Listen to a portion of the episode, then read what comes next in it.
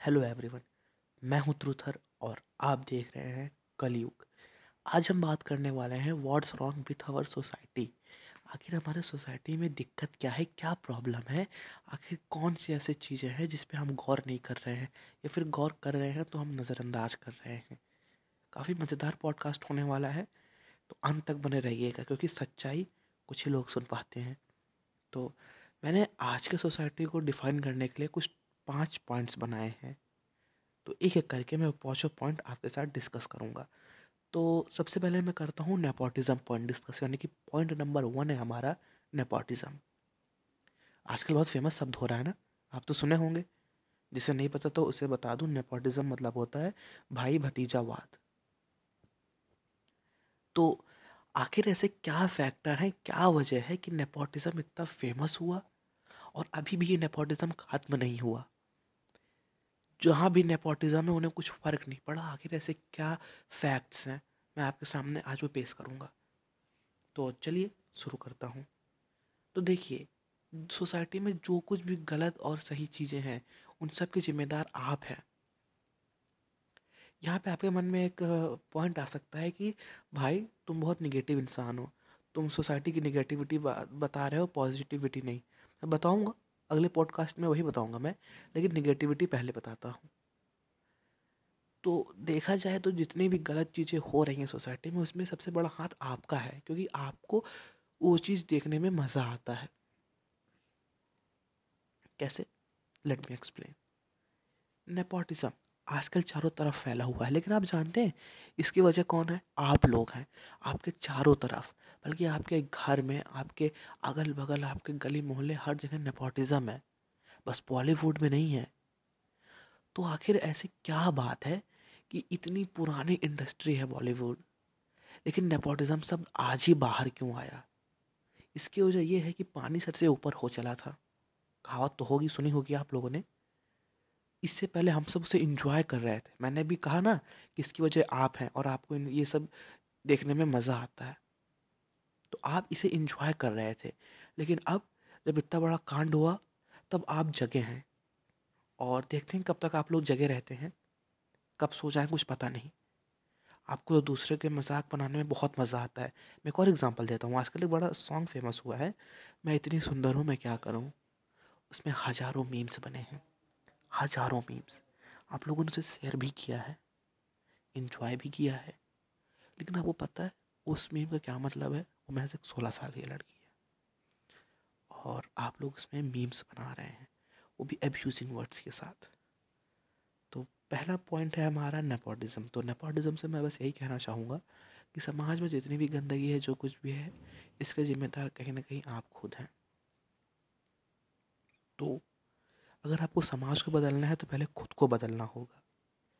तो पहले टॉपिक को मैं ज़्यादा डीपली नहीं एक्सप्लेन करूँगा, क्यों? क्योंकि आप पहले से इसके बारे में अवेयर हैं। और हम अब अपना रियल वीडियो रियल पॉडकास्ट शुरू करेंगे दूसरे टॉपिक से सोशल मीडिया जी हाँ। आप सोशल मीडिया इस्तेमाल कर रहे होंगे, बड़ी अजीब सी बात है। जिस सोशल मीडिया पर मैं अपने पॉडकास्ट को पब्लिश कर रहा हूँ, उसी की बुराई करने जा रहा हूँ। ऐसा नहीं है कि सोशल मीडिया बहुत बुरी चीज़ है। सोशल मीडिया में काफ़ी अच्छी चीज़ें भी हैं। उसकी भी बात करूँगा, लेकिन अगले वीडियो में यहाँ पे नहीं। देखिए, आजकल सोशल मीडिया का कीड़ा लोगों को ऐसे काटा हुआ है कि वो हर एक चीज़ में सोशल मीडिया घुसा देंगे। दिन के चौबीसों घंटे इंस्टाग्राम फेसबुक ट्विटर फलाना ढिमकाना में बिज़ी रहेंगे। अगर सड़क पे कोई इंसान का एक्सीडेंट हो जाता है, वो पड़ा हुए मदद के लिए चिल्ला रहा है, कोई उसकी मदद नहीं करेगा। पहले फ़ोन निकाल के वो फ़ोटो खींचेंगे और उसे इंटरनेट पे पब्लिश करेंगे। दिखाने के लिए कि वो देखो सड़क पे एक आदमी गिरा है। क्या आपको ये सब देख के गुस्सा नहीं आता है? आपके अंदर का खून नहीं खोलता है कि आखिर हम लोगों को क्या हो गया है? मैं आप सबसे बात कर रहा हूँ, जो यहाँ पे यंग हैं, जो बूढ़े हैं, जो बुज़ुर्ग हैं, उनकी ज़िंदगी हो बीती। आने वाली सोसाइटी हमारी है। तो हमारी ज़िम्मेदारी बनती है उसे और अच्छा करना। लेकिन कैसे करेंगे? आप तो खुद ही बीमार हैं। वायरस आजकल फैला हुआ है ना? तो आप भी एक वायरस के चपेट में ही हैं। और उस वायरस का नाम है सोशल मीडिया।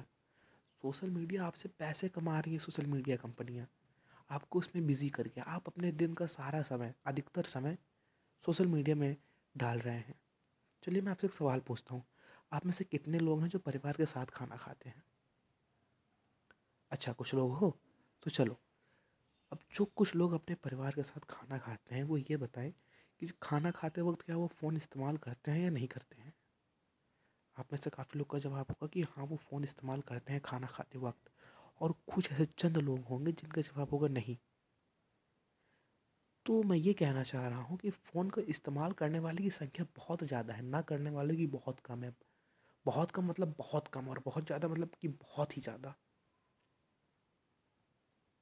ऐसा समझिए नाइन रेशियो वन तो मैं बस ये कहना चाहता हूँ कि आखिर क्यों यार? भाई लोग क्यों सोशल मीडिया में इतने बिज़ी हो? वो तुम्हारी ज़िंदगी के साथ खेल रही है। काहे तुम अपना टाइम वहाँ पे बर्बाद कर रहे हो? अपना टाइम किसी और चीज़ में लगाओ। भारत में सबसे ज़्यादा युवा हैं, लेकिन नहीं, ये बस फैक्ट है। दिखावा है। भारत में युवा नहीं है, भारत में बुद्धिहीन लोग हैं। थोड़ा अजीब लगा ना सुनने में, लेकिन यही सच है। आपको इस उम्र में युवा अवस्था में लड़कियों के पीछे भागना है, इंटरनेट के पीछे भागना है। अरे यार, अभी अपना कैरियर बनाओ। मैं पढ़ने को नहीं कह रहा हूँ नहीं, तुम अभी पढ़ो। तुम अपना कैरियर बनाओ। तुम कोई बिज़नेस शुरू कर सकते हो, कोई दूसरा काम शुरू कर सकते हो, जिसमें तुम अपने कैरियर को बना लो। तुम्हें कैरियर बनाने में मुश्किल से दस साल लगेंगे। पच्चीस से, अगर आप पच्चीस की उम्र में शुरू करते हो थर्टी फाइव के ईयर्स तक, आपकी ज़िंदगी एकदम सेट हो जाएगी, मेरी गारंटी है। तो दूसरे पॉइंट का ये मतलब हुआ कि सोशल मीडिया पे यार टाइम वेस्ट करना बंद करो, बहुत हो गया। अब अपनी ज़िंदगी सुधारो। क्योंकि तो आप नहीं करोगे तो कोई नहीं करेगा। ये प्यार, मोहब्बत, ये सब होता रहेगा। फ़ोटो खींचना लाइक्स पाना, ये सब होता रहेगा। लेकिन इसे छोड़ के थोड़ा काम का काम करो। मैं भी यूट्यूब चलाता हूँ, देखता हूँ। काफ़ी लोग वहाँ पे लाइक लाइक की भीख मांगते हैं। If you like this video then like here अरे यार, हमें वीडियो पसंद होगी तो हम लाइक कर देंगे। काफ़ी ऐसा क्रिंज कमेंट होता है कि ये अगर आप लाइक करोगे तो आपके पेरेंट्स सौ साल जिएँगे।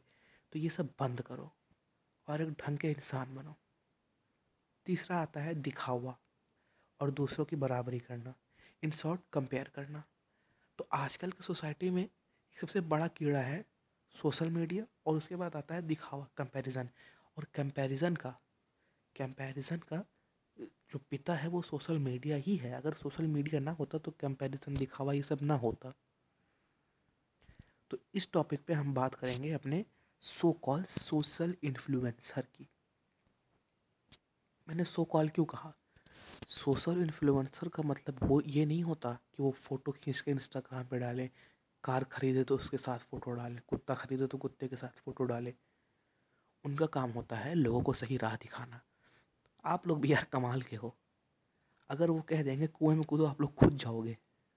आप लोग अपने दिमाग से नहीं सोचोगे।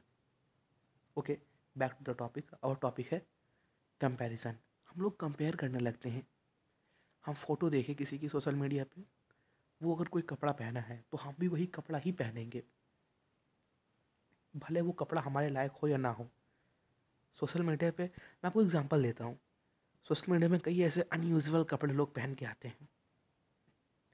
और आप जब उन्हें देखते हैं तो आपका मन करता है कि काश मेरे पास भी ऐसा कपड़ा होता। आप अपने माँ बाप से जिद करते हैं और वो फिर दिलाते हैं, आप पहनते हैं। आपको लगता है आप अच्छे लग रहे हैं, लेकिन नहीं ब्रो। ये सच नहीं है। सोशल मीडिया एक दिखावे भरी ज़िंदगी है। जो सोशल मीडिया पे है, उन्हें बस दिखावा करना है। आप कहेंगे, काफ़ी ऐसे लोग हैं जो सोशल मीडिया से पैसा कमा रहे हैं। अरे यार, वो उनका फुल टाइम जॉब है। लेकिन आपका जॉब ये नहीं है सोशल मीडिया पे वीडियोस लाइक करना। कंज्यूमर ना बनो। लेने वाले ना बनो, देने वाले बनो।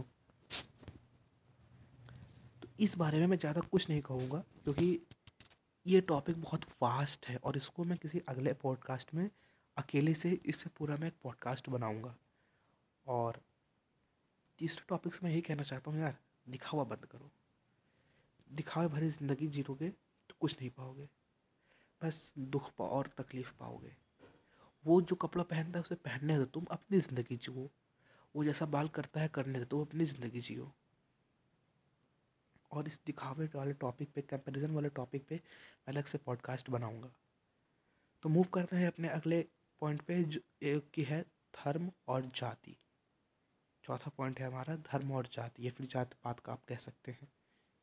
आप कहते हैं कि मेरा देश बदल रहा है अरे घंटा बदल रहा है। लोग आजकल के लोग जाति धर्म में अटके हुए हैं। मंदिर बनाना है मस्जिद बनाना है। अरे मैं कहता हूँ वहाँ पे आप हॉस्पिटल भी तो बनवा सकते थे जो दूसरों के काम में आएगा। आई I मीन mean, दोनों के काम में आएगा। आपको क्या लगता है ये आइडिया किसी के दिमाग में आया नहीं? आया, लेकिन वही बात आ जाती है ना, कि लोगों को इसमें मज़ा आता है।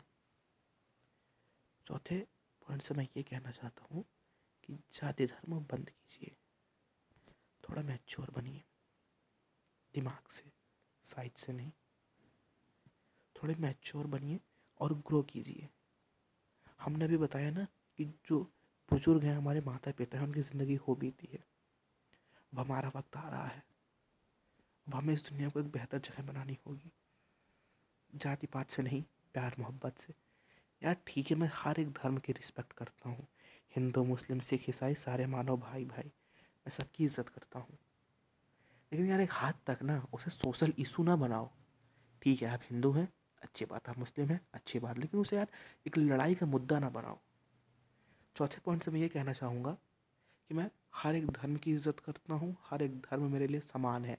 लेकिन यार, धर्म के नाम पर लड़ना बंद करो। पांचवा पॉइंट है, और हमारा लास्ट पॉइंट है ईगो हाँ। हमारा घमंड।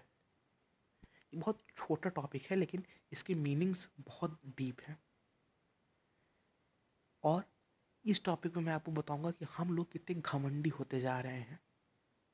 एक गरीब इंसान होता है, वो सड़क किनारे बैठ के पैसे माँगता है। आप किसी अब छोटे बच्चे के साथ जा रहे हैं या फिर अगर आप कोई बड़ा इंसान सुन रहा है, कोई एडल्ट सुन रहा है तो अपने बच्चे के साथ जा रहे हैं। वो भिखारी आपसे पैसा माँगता है तो आप उसे बुरी तरीके से फटकार देते हैं। मना नहीं करते आप लोग। आप लोग उसे फटकार देते हैं बुरी तरीके से। तो इससे देखिए यहाँ पे प्रॉब्लम क्या हो रहा है। पहला प्रॉब्लम ये है आपका ईगो कि अरे हम भिखारियों को पैसा नहीं देते हैं। दूसरा, आपका बच्चा भी वही सीख रहा है।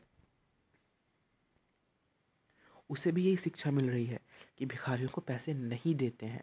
मैं मानता हूँ कुछ होते हैं जो ढोंग करते हैं, लेकिन जिसका हाथ पैर टूटा हुआ है, जो नहीं है पैसा कमाने के काबिल, अगर आप अपने पैसे से एक दो रुपए दे देंगे तो कुछ नहीं बिगड़ेगा, बल्कि उनका बनेगा ही।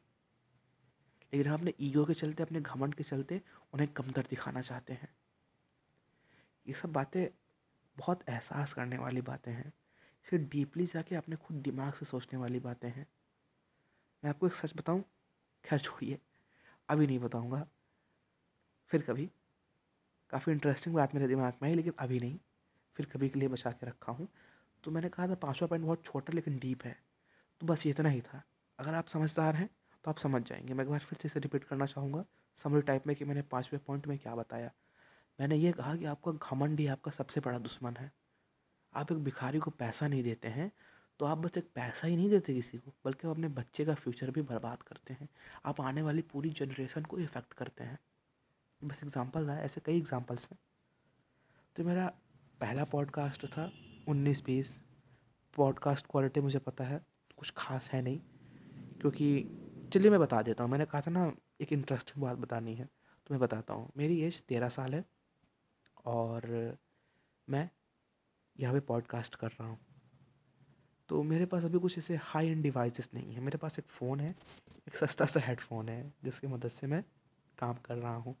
तो हाँ थोड़ी क्वालिटी उन्नीस बीस हो रही है, लेकिन आप लोग का सपोर्ट रहा तो क्वालिटी धीरे धीरे हम लोग अच्छी करेंगे। तो बस आज के पॉडकास्ट के लिए इतना ही था। उम्मीद करता हूँ आपको ये सच्ची बातें कुछ समझ आई हो।